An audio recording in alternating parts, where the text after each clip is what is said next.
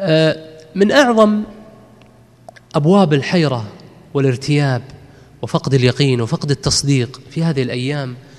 يعني مسألة راجت رواجا عظيما بل أصبح وللأسف بعض المنتسبين إلى العلم يروجها وهي الاحتجاج بالخلاف في مواجهة النص. اليوم كلما ذكرت مسألة قالوا في خلاف. كل ما ذكرت مسألة من أحكام المرأة قالوا والله في خلاف. كل ما ذكرت مسألة يعني من أحكام الصلاة أحكام المعازف قالوا في خلاف.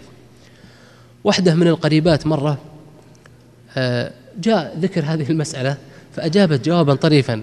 يعني بلغتها العامية قالت الله يقلع ذا الخلاف اللي توه جاينا. يعني فعلا أشغلها أش... ورط كثيرا من الناس. هذه المسألة في خلاف في خلاف في خلاف. الله سبحانه وتعالى ينزل لنا هذا الكتاب ينزل لنا هذا الوحي. حتى حتى نحكمه في الخلافات يقول لك في خلاف. تعطيل كثير من الأحكام الشرعية باسم الخلاف. تعطيل الإنكار والصدع بالحق والحسبة والأمر بالمعروف والنهي عن المنكر باسم الخلاف. يا أخي انكسرت كثير من العزائم باسم الخلاف. كان كان شباب حريصون على الجماعة. سمعوا في خلاف تهشمت هممهم إلى الذهاب إلى المساجد. ولذلك الله سبحانه وتعالى يقول كان الناس أمة واحدة. فبعث الله يعني ثم وقع بينهم الخلاف. لكن القرآن أحيانا يعني يختزل بعض المشاهد لأنه يدل بالسياق من بعضها على بعض. قال الله سبحانه وتعالى كان الناس أمة واحدة. فبعث الله النبيين ومبشرين ومنذرين وأنزل معهم الكتاب بالحق. وش وظيفته؟ ليحكم بين الناس فيما اختلفوا فيه. الآن الذي يجري عكس هذه الآية تماما. البعض تقول له قال الله يقول قال في خلاف. قال رسول الله في خلاف. الله يقول كان الناس أمة واحدة. فبعث الله النبيين مبشرين ومنذرين وأنزل معهم الكتاب بالحق ليحكم بين الناس فيما اختلفوا فيه. الله يريد منا أن هذه الأمور التي نختلف فيها نحكم كتاب الله فيها. فنتعبد الله سبحانه وتعالى بتحكيم الوحي في خلافاتنا. الآن يحكم الخلاف على كلام الله سبحانه وتعالى. ويقول الحق تبارك وتعالى صريح جواب صريح. يقول وما اختلفتم فيه من شيء فحكمه إلى الله. الآن وما حكم فيه الله فمرده إلى الخلاف. عكس الآية تماما. وما اختلفتم فيه من شيء فحكمه إلى الله. طبعا الكلام في مسائل القطع ومسائل الظن الغالب ومسائل الخلاف وليس في مسائل الاجتهاد التي يعني يتعذر فيها آه، يعني الجزم يعني أو آه، معرفة الأدلة إما بغيابها أو لشدة الاحتمال فيها أو لقوة الخلاف فيها بين السلف. الكلام الآن عن مسائل كثيرة بعضها يعني قطعية وبعضها ظن غالب وبعضها مسائل الخلاف يعني التي فيها نص ومع ذلك ترد إلى ترد إلى الخلاف. ويعطل النص. وبكل جمود وبرود يفقد الإنسان هذا الاحتكام إلى كلام الله سبحانه وتعالى وكلام رسوله صلى الله عليه وآله وسلم. الشيخ الإسلام تيمية مرة كان يتعرض إلى مسألة في الفتاوى فألزمهم بلازم ألزم المخالف بلازم قال هذه يعني هذا القول يلزم عليه أن لا يكون حراما إلا ما أجمع على تحريمه. فكل ما اختلف في تحريمه يكون خلاف يكون حلالا وهذا مخالف لإجماع الأمة ومعلوم البطلان بالاضطرار من دين الإسلام. الآن مو شيخ ليس ليس يقرر المسألة فقط لا يجعلها لازم يعني يلزم على كلامكم أن يكون الخلاف مباحا. جعله جعل هذا إيراد أن يكون القول يؤول إلى كون كون المختلف فيه مباحا وأنه لا يحرم إلا ما أجمع عليه هذا لازم يبين فقط بطلان بطلان قولكم. لما؟ لأنه معلوم بالإجماع. يعني بالاضطرار من دين الإسلام أن لا قائل من أهل العلم أن ما اختلف فيه يكون حلالا. مرة شخص كنت أتناقش معه في مسألة فقال لي هي فيها خلاف؟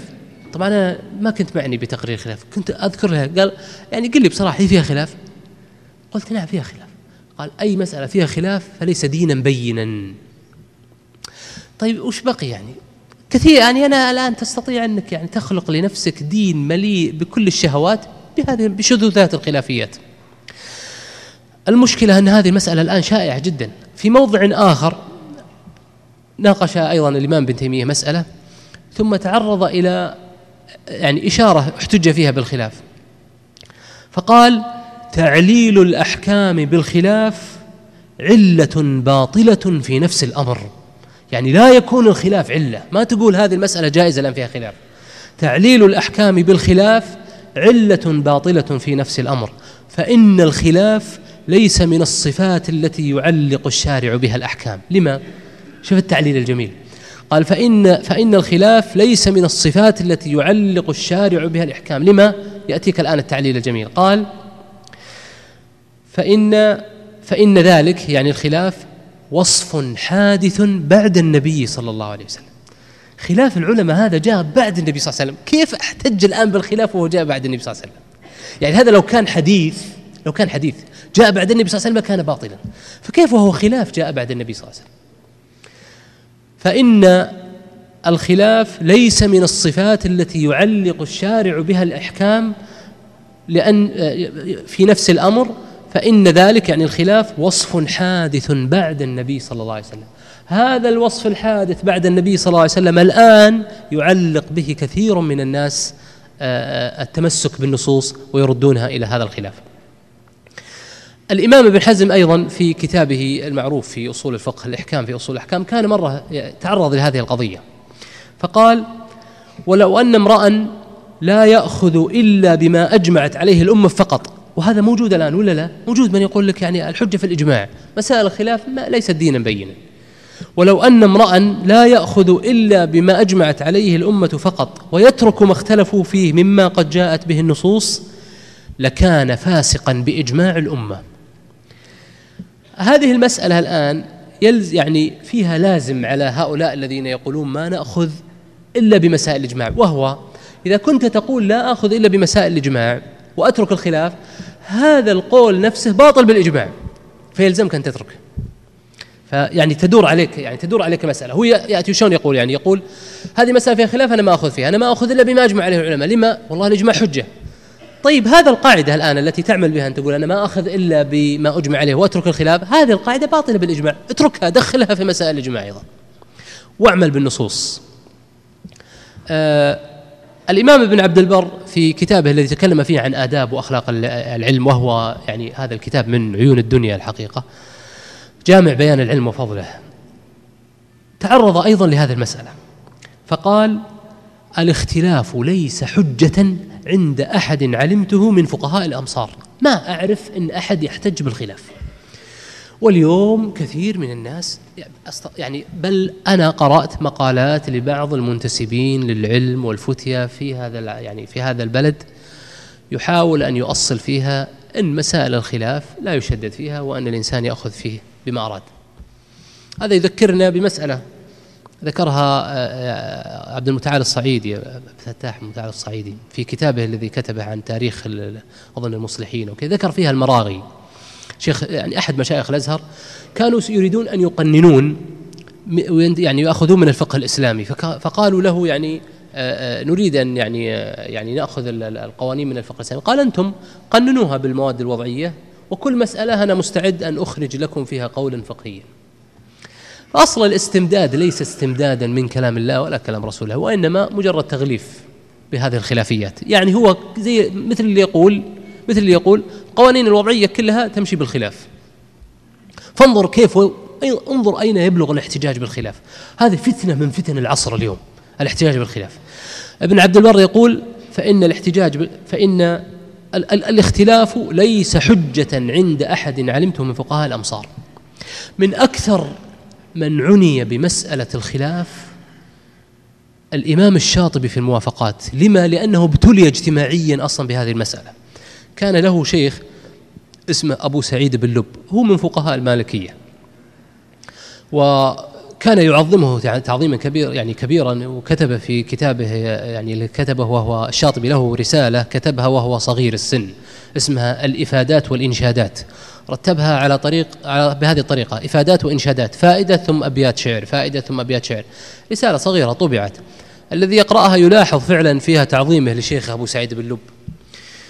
وكانوا مرة اختلفوا في مسألة فقال يعني يعني في في مسألة مسائل الطلاق فقال أبو سعيد بن لب هذه فيها خلاف أراد أن يجري فيها المسألة على على الخلاف. فكان يعني الشاطبي لما ارتوى من فقه الشريعة والاطلاع على النصوص وكلام السلف أدرك أن الاحتجاج بالخلاف يعني هو يعني أدرك أن اختلاف يضاد الشريعة وبناه على قاعدة الهوى. قال أن الشارع ملأ القرآن بالتحذير من الهوى. مثل ما قال يا داود مثل ما قال حق تبارك وتعالى يا داود إنا جعلناك خليفة في الأرض فاحكم بين الناس بالحق ولا تتبع الهوى.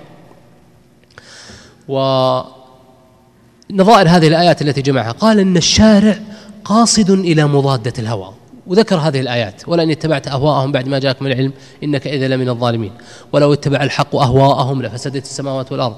ومثل هذه الآيات قال اتباع الخلاف هو في حقيقته طريق. إلى اتباع الهوى الذي جاءت الشريعة بمضادته. وأصل تأصيلات كثيرة طول هذه القاعدة.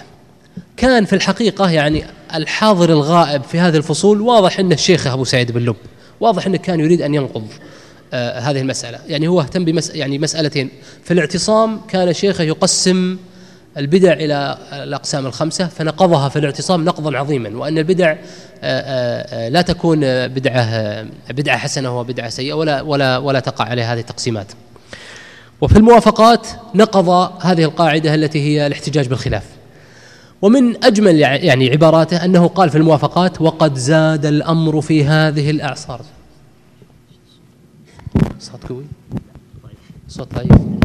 سمع. قال وقد زاد الأمر في هذه الأعصار على قدر الكفاية حتى صار الخلاف في المسائل معدودا في حجج الإباحة. هذا في زمانه أيضا. قال قد زاد الأمر في هذه الأعصار على قدر الكفاية حتى صار الخلاف في المسائل معدودا في حجج الإباحة. هذا ذكر في الموافقات وقرره تقريرا عظيما. ويعني يعني من أجمل الحقيقة المواضع في نقض هذه الحجة ما ذكره آه، يعني الإمام الشاطبي في كتابه الموافقات.